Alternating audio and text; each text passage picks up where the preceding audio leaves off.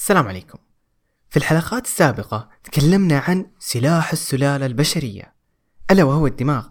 وتكلمنا عن الدماغ وقديش هو عضو معقد ويتحكم في وظائف كثيرة في مختلف أنحاء الجسم.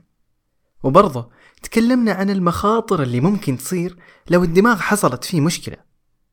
لكن الدماغ هذا يعد بمثابة لغز يحمل في طيات الكثير من الخبايا والأسرار اللي ما زال إلى وقتنا هذا العلماء يحاولون استكشافها وتفسيرها. فعلى سبيل المثال في القرن الثامن عشر ظهر طبيب أمريكي يزعم أنه اكتشف قطعة معدنية قادرة أنها تشفي الناس من الأمراض وتخلصهم من أوجاعهم. القطعة قدرت تحصل على استحسان الناس وانتشر صيتها بشكل كبير آنذاك. وبالفعل كانوا يجربونها وتنجح في تحسين حالة المريض. وبدأ الطبيب يسوق لها أكثر وأكثر. وصار يصنعها ويبيعها للناس وبعد فترة من الزمن اكتشفوا حاجة غريبة إن القطعة لها مفعول مع الناس اللي سمعوا عن القطعة مسبقا وسمعوا عن نجاحها في علاج أشخاص آخرين بينما يحصل العكس تماما وما تتحسن حالة المريض ولو شوي إذا كان الشخص ما قد سمع عن هذه القطعة. فيا ترى إيش السر اللي مخبيه لنا الدماغ هذه المرة؟ أهلا وسهلا بك عزيزي المستمع في حلقة جديدة وموضوع جديد من مواضيع بودكاست تعابر في قديم الزمان الطب كانت أسلحته محدودة لمحاربة الأمراض. عدد الأدوية مثلا كان قليل جدا. فالأطباء إذا ما حصلوا دواء مناسب لعلاج حالة المريض كانوا يعطونه دواء عبارة عن سكر ولكن على شكل أقراص. يعني بالعربي يغلفون السكر على شكل دواء. وكانوا يقعدون مع المريض ويكيسون. أقصد يقنعون المريض أن هذا الدواء فعلا هو العلاج لحالته المرضية. حاجة غريبة صح؟ الغريب أكثر أن المريض كان يتحسن بشكل ملحوظ ومن هنا ظهر مفهوم العلاج الوهمي أو ما يعرف بالبلاسيبو. الدواء الوهمي أو البلاسيبو هو عبارة عن علاج غير حقيقي بمعنى أن ما فيه مادة كيميائية فعالة تؤدي لعلاج المرض مباشرة. البلاسيبو هذا له أشكال كثيرة منها سكر على هيئة أقراص مثل ما ذكرنا قبل شوي أو مجرد موية في الإبرة أو ممكن على شكل مرهم أو كريم.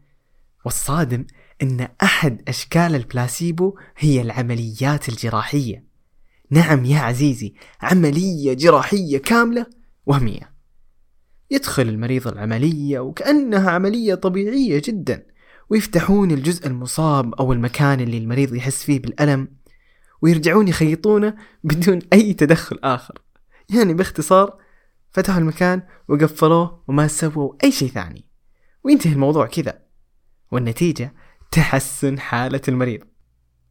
أكيد في هذه اللحظة بتقول يا أخي طيب كيف العلاج الوهمي هذا قدر أنه يحسن المريض؟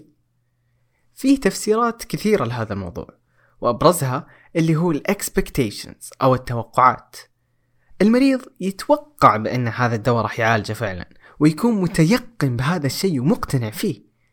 توقع المريض هذا بحد ذاته يؤثر على دماغ المريض ويؤدي إلى تغييرات فسيولوجية في الجسم.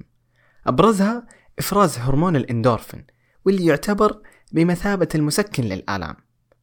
وأيضا توقع المريض أنه راح يعالج يخلي الدماغ يقلل من إفراز هرمونات التوتر مثل الأدرينالين والكورتيزول. بالتالي العلاجات الوهمية هذه فعالة أكثر للآلام والأمراض النفسية مثل ما أتوقع الأغلب قدر يستنتج. وبما أن الموضوع له تأثير نفسي ومتعلق بالدماغ فلو حدث العكس وكان المريض يعتقد أن الدواء الوهمي هذا راح يسبب له مرض أو آثار جانبية لأي سبب كان. يعني فرضا لو الدكتور قال للمريضة أن الدواء هذا بيسبب لك سخونة وصداع و إلى آخره من الأعراض. فبرضه هذه الأشياء تؤثر على المريض وتجي له هذه الأعراض.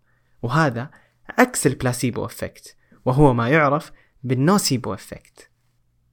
وبعد هذه النتائج الصادمة من العلاجات الوهمية انقسم الأطباء إلى شقين. الشق الأول كان مؤمن بالبلاسيبو وإنه فعلا سبب لتحسين الأعراض والشق الثاني كان يقول إن البلاسيبو هذا كذب وإن المريض قاعد يدعي التحسن فقط ويقول للدكتور إنه تحسن وهو في الأساس ما تحسن لكن دقيقة هل العلاجات الوهمية هذه موجودة حاليا وتصرف بشكل يومي في العيادات؟ يعني لحظة هل أنا في يوم من الأيام أخذت علاج وهمي؟ أو ممكن آخذ واحد في المستقبل؟ لا تخافون. الجدير بالذكر أن البلاسيبو في وقتنا الحالي ما صار يستخدم كعلاج لأنه يعتبر غير مقبول أخلاقيا وخداع للمريض بإعطاء دواء مزيف. ولكن شيء زي كذا ما راح يروح من الأطباء هباء منثورا فصار البلاسيبو في الوقت الحالي يستخدم لإثبات فعالية الأدوية الموجودة والمصنعة حديثا. أصبح الآن أي أحد صنع دواء يعتقد أنه يعالج مرض معين يختبرونه ويقارنون نتيجته بالبلاسيبو. وعشان نوضح أكثر الطريقة كالآتي. يجيبون عينة عشوائية فلنفترض أنها من ثمانية أشخاص. نقسمهم بشكل عشوائي بالتساوي لمجموعتين بحيث كل مجموعة يكون فيها أربعة أشخاص. مجموعة منهم تأخذ العلاج الحقيقي اللي فيه مادة حقيقية تساهم في علاج المرض والمجموعة الثانية تأخذ البلاسيبو أو العلاج الوهمي. ولكن بشرط مهم جدا ألا وهو أن المرضى والباحثين في التجربة كلهم ما يعرفون إيش هو العلاج الحقيقي وإيش الوهمي ومين بيأخذه عشان ما يؤثر في نتيجة التجربة ممكن تقول لي أوكي المرضى المفترض ما يعرفون أية العلاج الطبيعي وأية الوهمي ولكن ليش الباحثين أو العاملين في التجربة بعد؟ الجواب لأن من الممكن أن بعض الباحثين يظهرون بعض السلوكيات اللي ممكن تلمح للمريض أن الدواء وهمي وبالتالي المريض هذا راح يؤثر على نتيجة التجربة. عموما بعد ما نعطي المجموعتين الأدوية نقارن بين العلاج الحقيقي والوهمي. إذا كان العلاج الحقيقي فعال راح يكون فعلا فيه فارق وتحسن في المرضى اللي أخذوه عن العلاج الوهمي. أما لو كانت النتيجتين متقاربة فهذا يعني أن العلاج الحقيقي غير فعال. وأحد الأمثلة لهذه التجارب كان في عدد من العلاجات المشهورة في الأربعينات والخمسينات لمرض الذبحة الصدرية والأنجينا بيكتوريس مثل الزانثين والفيتامين إي اللي كانت حسب التقارير بأنها تساهم فعلا في تحسن المرضى بنسبة تصل من 70 إلى 90% لكن بعد اختبارها مع البلاسيبو اتضح أن المجموعتين اللي أخذ العلاج الحقيقي واللي أخذ العلاج الوهمي كلهم تحسنوا بنفس الدرجة بل حتى وأن رسم القلب للمجموعتين كان نفس الشيء. وأزيدك من الشعر بيت عزيز المستمع يقال أيضا أن عدد الحبات المستخدمة يفرق. فاللي كان يستخدم حبتين باليوم يتحسن بشكل أكبر من اللي ياخذ حبة فقط. وهذا يدل على تأثير الجانب النفسي. فالمريض يعتقد أن إذا أخذ حبتين النتائج بتكون أفضل ونسبة شفاء بتكون أعلى. مثال ثاني ولكن هذه المرة البلاسيبو كعملية جراحية. ما بين عام 1959 و 1965 ميلاديا تم إجراء ما يقارب ال 2500 عملية لانزلاق الغضروف في العمود الفقري في دولة السويد. وعند مراجعتها تم الاكتشاف بأن 346 مريض من أصل ال 2500 ما كان عندهم انزلاق غضروفي في الأساس وتم تشخيصهم بالخطأ. وبما أن العمود الفقري كان سليم في الأصل بالتالي دخول الحالات هذه للعملية المفترض أنه ما يأثر في أي شيء. لكن العجيب أن بعد ما خرجوا من العملية شعروا بتحسن على الرغم من أن العمود الفقري ما كان فيه إلا العافية. بعد ما لاحظ الأطباء التأثير الرهيب والنتائج المذهلة للبلاسيبو بدأ الأطباء يتلاعبون بالتفاصيل الصغيرة. فعلى سبيل المثال بعض الأدوية الوهمية التي تعالج القلق اتضح أنها تعطي مفعول أفضل لو كان لونها أخضر بحكم أن اللون الأخضر لون هادي ورايق وأيضا نفس الشيء ينطبق على أدوية الاكتئاب. لو كان لونها أصفر بتجيب نتائج أفضل. لأن لون فرايحي ويساعد في تحسن أعراض الاكتئاب. قد يبدو الموضوع تافه ولا يصدق لولا أن الأبحاث والنتائج تدعم هذا الشيء فعلا. فتبارك الله أحسن الخالقين. دماغ الإنسان عضو عجيب.